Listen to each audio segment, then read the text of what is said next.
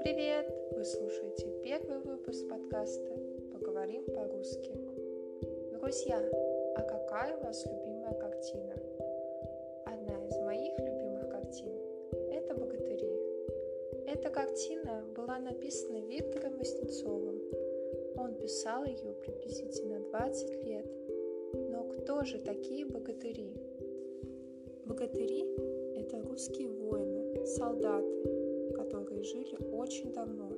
Они были сильными и ничего не боялись. Про богатырей есть много историй, но самые известные богатыри – это Добрыня Никитич, Илья Муромец и Алеша Попович. Их мы и можем увидеть на картине Виктора Васнецова.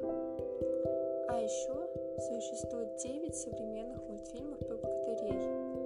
очень смешные и интересные, поэтому я рекомендую вам их посмотреть.